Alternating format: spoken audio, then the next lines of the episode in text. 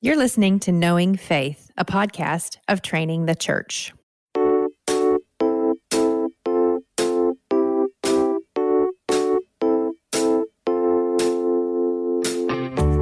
This is Kyle Worley, and I'm joined by my co-hosts J T English and Jen Wilkin. Hey, Kyle. I was just, I was just thinking. Kyle, Kyle asked me right before we started to do the introduction, and now I'm just lost. I, I thought about it, and now I don't even know how to say hello anymore.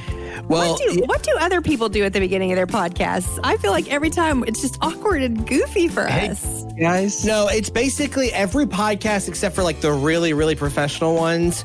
Uh, they feel like a cold Wait, open. We're a really, really professional one. Yeah, some of us are more professional than others.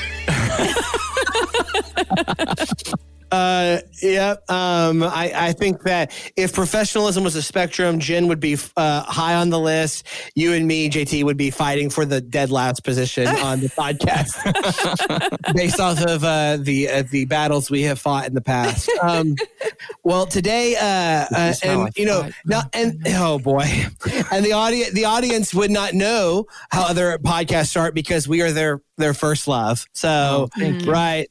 Uh, so thank you, thank you, Knowing Faith, Knowing Faith audience. Hey, no, you know what? This is this is a great moment because we're talking about, let me just say this. Hey, thank you for listening to Knowing Faith. A lot of you have left reviews on iTunes for the podcast. You're following us on social media. You're sharing what we're doing. Thank you. I just, mm-hmm. we, we don't say that enough. We are really honored. Jen, you were saying that you just came from a conference uh-huh. and you were hearing from a lot of people that they've really enjoyed the show. Yeah, but you know what else I'm hearing? And I'm a little torqued about this. Like, what season are we in? Oh, six? Yeah. Season six, and I still do not have a Crickleback t-shirt. Oof, yep, that's true. Like, what what do I have to do to get a Crickleback t-shirt? It, uh, you know what, that's a good point. Uh, you know, if, if there's somebody out there, if there's an enterprising Knowing Faith uh, listener that wants to design a legitimate Crickleback shirt, then we will we will wear them and take pictures of ourselves wearing them. Do you have uh, the It's Bananas mug? I do. Yeah. I was sent one of those. My my one that says, um, uh, what was the other? It says, uh, the Bible is for everyone. Mm-hmm. It arrived with the handle snapped off. I didn't want to tell you. But now until, you can until just we use were it recording. As yeah, like, okay. It fits into your yeah. perfect. Thank you. So this is a gr- that was a great plug for our uh, our quality stuff here. We're professionalism.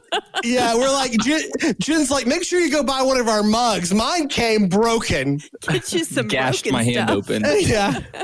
Well, but uh, was it broken butthole though? Oh, oh man! Hey, that doesn't count as one of mine. That's another you T-shirt. Yeah, well, another T-shirt I'm, idea, but please don't design that. I'm, I'm, I'm waiting. Yeah. I'm waiting until we hit our uh, uh, uh, uh, like inevitable plateau, and then we'll we'll start releasing the broken butthole merchandise, mm-hmm. and that'll be our second wind. Mm-hmm. Oh, no. Oh, my goodness. But Kyle, seriously, listeners, go Google Mosaic Church logo and tell me that Kyle did not design a logo that looks like his tagline. Kyle, you're going to have to change the logo. People people of Mosaic Church that listen to this podcast, let me encourage you. The last shall be first and the first shall be last. You know what I'm saying? But if that's true and you're the last, you're going to be first. Doesn't that make you laugh? I know, right? It's like a well, no. I was about to like Inception. I, I was about to quote the funniest meme I'd seen in a long time, but I'm, I'm not going to do that. Okay. Hey, we have a last being first story today. Bang! There we go. Oh. Perfect segue. We've been exploring Genesis twelve through fifty this season on Knowing Faith. Today we find ourselves uh, on the uh, in the middle of really of the story of Joseph, but it's kind of a detour. Like Joseph's story, we kick into Joseph's story. He gets sold. He's headed towards Egypt with the Midianite caravan. He's going to be sold to Potiphar uh, at Potiphar's house. And then about the moment we're hearing that Joseph has wound up there, it says it happened. It's almost like this transitional meanwhile. phrase. Yeah. Meanwhile, dot, dot, dot. And, you know, in, in other news, it happened at that time that Judah, uh, one of Joseph's brothers, went down from his brothers and turned aside to a certain, oh, Adul- Adullamite. That, I'm going to go Mine with that. Mine says Canaanite. Really? Mine mm-hmm. says Adullamite. Oh, certain. I'm sorry. I was looking down below. whose name was Hira. There, Judah saw the daughter of a certain Canaanite, whose name was Shua. He took her and went into her, and she conceived and bore a son. He called his name Er. She conceived again and bore a son, and she called his name Onan. Yet again, she bore a son, and she called his name Shelah. Judah was in Chezeb when she bore him, and Judah took a wife for Er, for his firstborn, and her name was Tamar. Tamar. Hey, quick show of hands.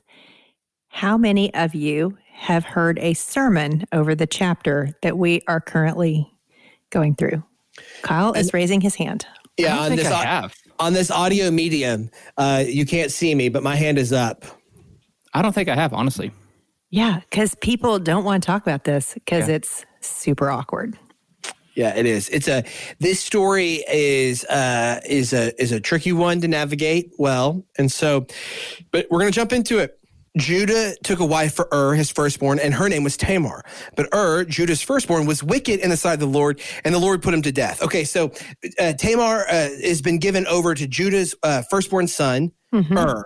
And Er is such a bad dude yep. that God kills him. Right. Strikes him dead. Then it says this, then Judah said to Onan, this is Er's brother, okay? Mm-hmm. Go into your brother's wife and perform the duty of a brother-in-law to her and raise up offspring for your brother. Now, can we just pause right here for a second? Yeah. Is this is this conventional or unconventional what's happening here? Because when somebody hears this, they might go, whoa, whoa, hold on. What's going on here? But the, the, this was actually Judah trying, at least it looks like, to practice a custom that yeah. was was meant for good for people. Yeah, right? he's he's actually at this point in the story trying to do the right thing. So um, Er is so bad that God kills him. So just for a moment, think about the significance for Tamar in that. She's been married to a guy who is so terrible that God strikes him dead. And so now we find out that actually um, Judah's other son is really no better than the first, because when he is told to go and do what he is asked to do basically legally, which is yeah. to provide offspring um, in the marriage that would functionally be the firstborn of his dead brother. That This mm-hmm. is called leveret marriage. And in this manner, the, the line is preserved. He refuses to do it. And he refuses yeah. to do it because effectively what would happen is the rights, uh, the inheritance of his brother would go not to him because his brother's now dead, but would instead go to the child that he fathers with Tamar. Yeah, and his refusal is interesting. And I just want to acknowledge that it is a This the, the next verses here are just kind of weird, mm-hmm. and I just put cards on the table. We ha- we've had to record this part a couple of times. Well, more like four, because mm-hmm. the, the strangeness of uh, the manner of Onan's refusal is can can be a little bit funny to read. Uh, but in base, I'm not going to read it because I'm a, I'm a fearful that once again I will break it by laughing. And it is Onan is not actually doing a funny thing. Onan is doing a wicked thing. Mm-hmm. It's denounced. And, you know, we, and this is actually, this is significant because, so basically he decides that rather than um, make this a fruitful union, he is going to, in, in a very secretive way, prevent um, Tamar from ever being able to conceive. So, of course, Tamar would know, um, but no one outside of the marriage would necessarily know what's going on. But we get this uh, this editorializing that is really uncommon in the text. And we saw it actually in the story of Dinah. It said that what happened to her was wicked. But then we see um, in verse ten, it says, what he did was wicked in the sight of the Lord. And so the Lord puts him to death too. Yeah, because he would not provide children. He wouldn't do the righteous mm-hmm. and honorable thing. Mm-hmm. And keep in mind, this provision of children is both the continuation of the line. That's the theological thing that's running through here. But it is also a way of continuing to manage and provide sustainability for households. Yes. That like that that Tamar was not just uh, going to be included in the potential line of the the chosen and promised offspring, but that the provision of children was an economic and civic and organizational safety net for mm-hmm. her own provision and protection.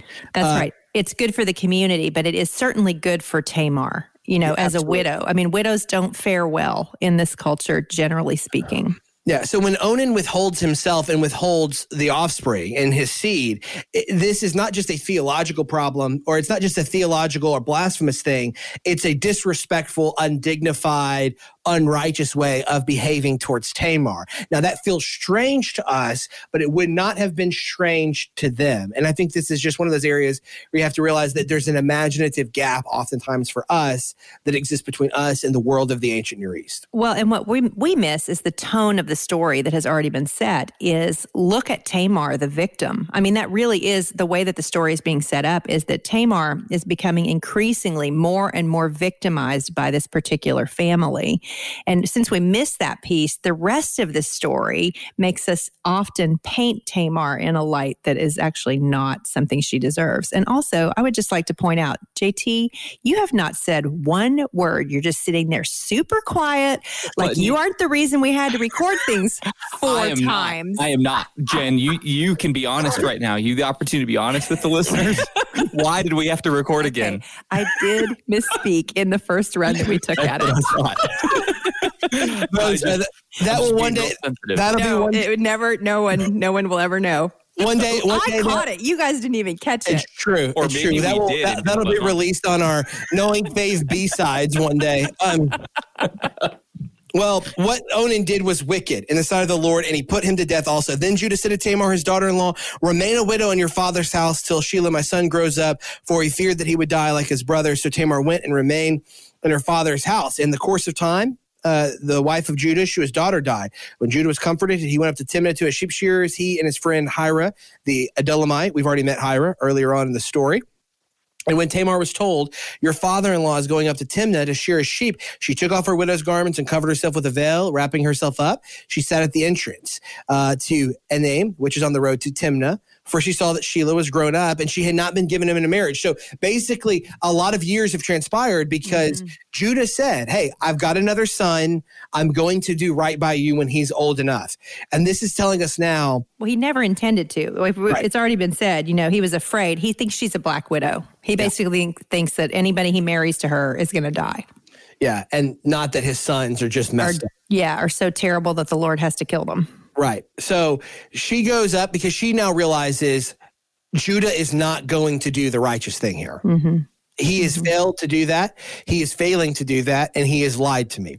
Um, go ahead. Can I just say one more thing, Kyle? I'm sorry. But like, if you think about, she's probably, she has just had two unspeakably bad marriages in this family. And yet she still is going to contend for a third marriage. What, what are the odds that this third son is going to be better than the first two? And I think that's an important detail for us because it throws into sharp relief how desperate her situation is as a widow living in her father's house, that she would think it was preferable to be married to the third son of Judah after everything she's gone through tells us the pressures that she's up against as a as a widow in this society who's been sent back to be a burden to her family of origin. Absolutely. So she goes and she sits at uh, the entrance to Enaim, uh, which is on the road to Timnah, for she saw that Shelah was grown up and she had not been given him in marriage. When Judah saw her, he thought she was a prostitute, for she had covered her face. He turned her at the roadside and said, come, let me come into you. For he did not know that she was his daughter-in-law. She said, what will you give me that you may come into me? He answered, I will send you a young goat from the flock. And she said, if you give me a pledge until you send it. He said, what pledge shall I give you? She replied, your signet and your cord and your staff that is in your hand. So he gave them to her. He went into her and she conceived by him. Then she arose and went away, and taking off her veil, she put on the garments of her widowhood. So Judah sleeps with Tamar, who is not his daughter by blood, but is who is his daughter-in-law, who has been married now to two, or has been married to one of his sons, given to the second son, who did not do right by her, uh, and both were killed. And the third, who he promised to give to her, he did not. Now Judah has uh, conceived a child with Tamar. Um, When Judah sent the young goat by his friend, the Adullamite, the Adullamite to, that one's a hard one. Wait, wait, wait, wait, wait, wait, wait. We got to back up. Okay. Because I need you to see what's going on here with Judah. Notice how the text reads. It doesn't say that she called out to him to come into her. Right. It says that he says, come, let me come into you. So basically what's being intimated to us is that this is his habit. Yeah. Uh, and she knows, apparently, that all she has to do is make herself available, and he will show up, and he will take the, he will initiate everything, um, which just goes to show you the quality of family that you're dealing with that has produced these these three bad apples of sons. Yeah, and and why are you making it a point to talk about the fact that he's the one that called out to her? Because you're doing that for a reason. Right. Well, because we're going to find out he's going to actually pronounce a verdict on her later that we often withhold from her. Mm-hmm. Um, and when, when he says he's going to send her a young goat from the flock, she says, no, that's not what I want. Um, she says she wants his, um, well, she, she says, I need a pledge that you'll send it. And she asked for his signet, his cord, and his staff, which is basically his wallet, his keys, and his driver's license. Like, she can identify him with those items. The C S B Life Counsel Bible provides biblical counsel and practical wisdom for pastors, ministry leaders, counselors, parents, couples, and any individual seeking practical wisdom through the application of God's Word. It includes more than one hundred fifty full-length articles on a wide range of topics and tough issues from respected Christian counselors and scholars.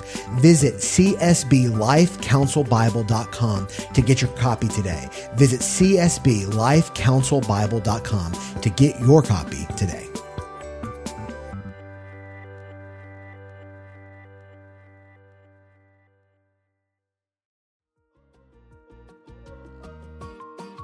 We live in a possession and money-obsessed culture, but what does the Bible say about generosity?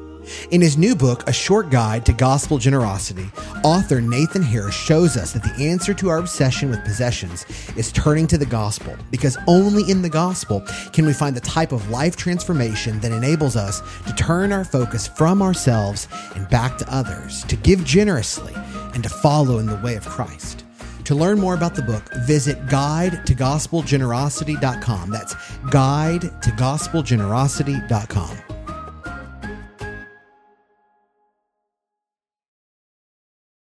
So uh, the story goes on, and it says that Judah sends the young goat, and he asked them into the place, where's the cult prostitute who was at Enaim at the roadside? They said, no cult prostitute has been here. So he returned to Judah and said, I have not found her. Also, the men of the place said, no cult prostitute has been here. And Judah replied, let her keep the things as her own, or sh- we shall be laughed at. You see, I sent this young goat, and you did not find her. Okay, so now Judah's realizing, I have made a, like something has happened here. I've been tricked. Mm-hmm. I'm going to be foolish if this gets found out. Mm-hmm. Yeah, he's realizing that there's going to be consequences to his sin. But I think something that that it's hard, maybe hard for us in a secular West to realize in a hypersexualized moment, Judah's not just thinking he participated in a sexual act. He participated in what he considers to be cult prostitution. Like, mm-hmm. he is tying mm-hmm. himself to other religious bodies via a sexual act. So so in the ancient Near Eastern world, there was no such thing as just believing you were participating in prostitution as a sexual act. For him, mm-hmm. this is a deeply religious act, which gives you a picture of his relationship with the Lord, of his understanding of God's covenantal promises, even the, the sign of circumcision that is on him and how he's using that sign to participate in other religious bodies. That's something that we should see here. And he, he's not worried about that at this point. He's only worried mm-hmm. about the consequences of his sin, that I might be embarrassed. I shouldn't have done this because of the consequences it could have for me socially. Right. And that's a pretty significant point, I think. Well, and then you, again, think about it from Tamar's perspective. Not only has she been willing to advocate for a marriage to a third son who's probably a jerk, but she's willing to do this in a way that is costly. Like, it's mm-hmm. not like she's excited at the prospect of sleeping with this old dude, basically. She is desperate. And she is also, as we'll see, doing the righteous thing. Um, and I'm, I'm, I've got, I'll just save that for just a little bit. Keep going. Got it. So uh, uh, this is what happens. About three months later, Judah was told, Tamar, your daughter-in-law has been immoral. Moreover, she's pregnant by immorality. Okay. And what is Judah's reaction? Bring her out and let her be burned. Super mm-hmm. religious thing to do, you know? Mm-hmm. I mean, it's so, one of, he, it, Do you ever notice that the people who are sometimes often most ingrained in their own sin want the gravest consequences for others who they, they perceive to be sinners? Mm-hmm. Oh, yeah. Mm-hmm. Yeah, I mean, that's why I think when the moral failings of some of these huge evangelical pastors, mm-hmm. when it comes out and it's like, well, but like, didn't you rail against this? Exactly. Mm-hmm. Yeah. Um, mm-hmm. Well, shamed people shame people, right? Yeah. And often it's the sin that you are most against is the one you most struggle with, or the sin that you want to see perceived or or be judged is this is something that you actually have a deep, deeply ingrained habit or sin struggle against yourself. Mm-hmm. Yeah. Yeah. Mm-hmm. Not always, not always, but just obviously we see that here. Mm-hmm. It says, as she was being brought out, she sent word to her father-in-law, by the man to whom these belong, I am pregnant. And she said, please identify whose these are, the signet, the signet, and the cord, and the staff. Then Judah identified them and said, she is more righteous than I, since I did not give her to my son, Shelah. And he did not know her again. Mm-hmm. Uh, so this is a huge moment because like from in one event, he moves from she's done something wrong, burn her, mm-hmm. to she's more righteous than I am. Mm-hmm. And so this is one of those stories. Um, this is an idea I've been exploring a little bit, and I just had an opportunity to teach on it um, just a few days ago. It's a motif that you see elsewhere in the scriptures, but it's important for us to pay attention to Tamar in particular because she is the first of the five women who is mentioned in the genealogy of Jesus in Matthew. And um, often the genealogy is taught, the women in the genealogy are presented to us as um, sexually immoral or or question of questionable motive, you know, uh, with regard to some sexual um, encounter, um, who are in the genealogy to show us that God will work through even someone like Tamar. Right. But but what the text is showing us here is that she is a righteous person, and not only that, but she is a Canaanite. She's outside of the line. And so um, she is someone who is able to show us in the genealogy how the, the Gentiles are included in the promises that come to us through Christ. But she's presented to us not as an unrighteous member of the genealogy, or certainly not any more unrighteous than some of the other people that we find in the genealogy. And in this particular story that is really the all that we know about her, she is given to us as someone who contends for the righteous line to go forward. And she fits a motif that is started in, in the garden called Woman Against the Serpent. Uh, and that's, you know, that the the there will be enmity between the woman and the serpent, and then the the prophecy that the serpent would bruise the offspring's heel, but he would crush its head. And you see this motif elsewhere in the Bible where there is a woman who, or women, if you look at like the Hebrew midwives and some others, who who basically shake their fist at the one who is wielding power in a way that is meant to kill life, and say, I stand up for um, the rights of the of the line of um, the children of God. And so that's what the Hebrew midwives do. It's what uh, Rahab ends up doing in some sense. Um, and, and often in the stories of these women, as we see here with Tamar, there's deception on the part of the woman. And that's the thing I think that's most fascinating to me is that um, we all know that the the serpent himself is the original deceiver. And so we see Tamar and these other women employing the serpent's own weapons and turning them against him. You might say in New Testament terms that we see her being as shrewd as a serpent, all the while being as innocent as a dove. Hmm. Man. Yep. That is really good. Is this good when we just stop? Well, no, I mean, I, but I think it's pivotal because you're right, Jen. I yeah. mean, now, uh, raise your hand if you've heard a sermon preached about the genealogy of Jesus, uh-huh. where the women were featured as basically like mm-hmm. these grimy, filthy people. Mm-hmm. God can use anybody, right? Well, it's tough. I mean, we covered this a lot when we talked about, you know, First and Second Samuel, the Bathsheba. The thing that's so disturbing is that so often the person in the narrative who figures in the role of the serpent, who is who is conformed to the image of the serpent, is someone who we want to see as the hero of the story. And so, like with the case of David in that story of Bathsheba, he's the one who comes to kill, steal, and destroy. Uh, and you know, and then Bathsheba stands up for the rights of her son Solomon to sit on the throne. Um, but um, but that's a hard, you know, it's hard. hard for us to get there because we're so accustomed to hearing David is the hero, you know, Judah, he's the one who we know, you know, Jesus is going to come through this line. And so we we, we want to find a way to make Judah the hero of the story. And that's not to say that because they conform to the image of the serpent at that point in the story, that they are um, evil. Uh, they are acting in ways that are in accordance with that, you know, the, with the wrong image. Um, but it's it's to serve the further point that the serpent is still making war against the woman all the way through. Yep. That is good. Uh, thank you. When the time of her labor came, there were twins in her womb. And when she was in labor, one put out a hand, and the midwife took and tied a scarlet thread on the hand, saying, this one came out first. But as he drew back his hand, behold, his brother came out. Huh, does this sound familiar?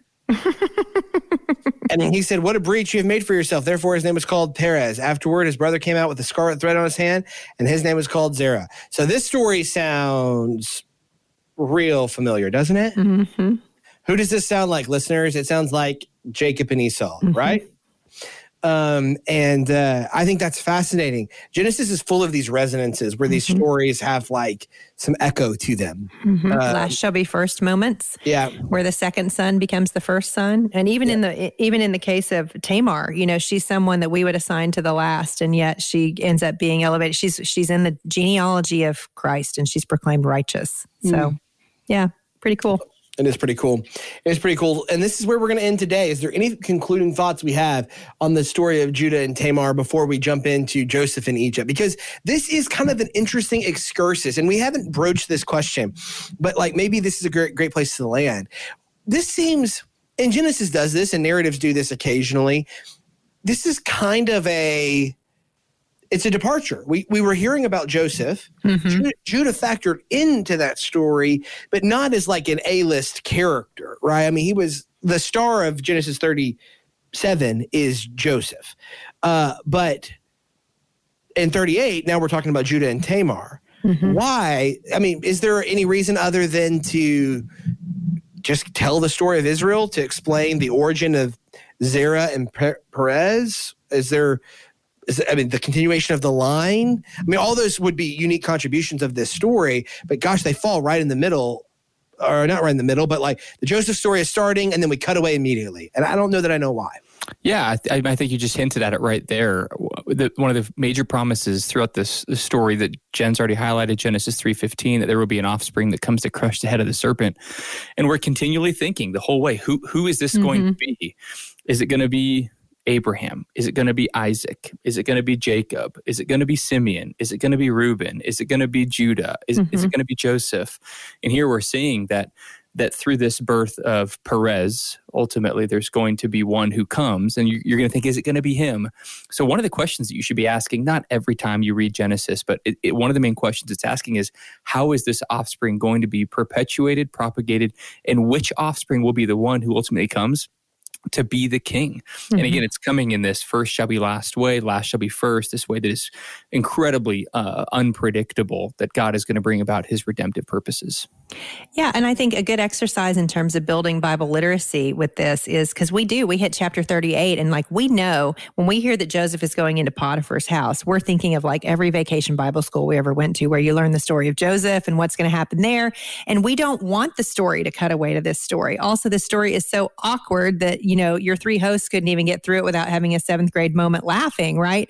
And so it's like, you you just want to cut this out. And so the question we always have to ask is, why isn't it cut out? Like, right. What what what is the story missing if chapter thirty-eight isn't in Genesis?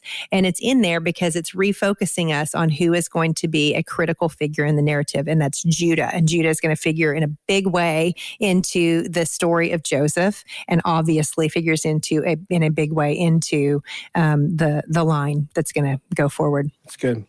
That's good. And yet the story is going to continue, and it's going to continue back not with Judah, but with Joseph in Egypt. And so on our next episode, we will rejoin Joseph. We will find him in Potiphar's house, and we'll continue to explore that story as we look for connections to the greater story of Jesus Christ. You can join the conversation by finding us on social media. We're at Knowing Faith Podcast on Facebook, Instagram, and Twitter. You can find us on Patreon at patreon.com slash Knowing Faith Podcast for some cool exclusive stuff over there for our patrons. Uh, thank you for listening. We hope you enjoy the discussion. Grace and peace.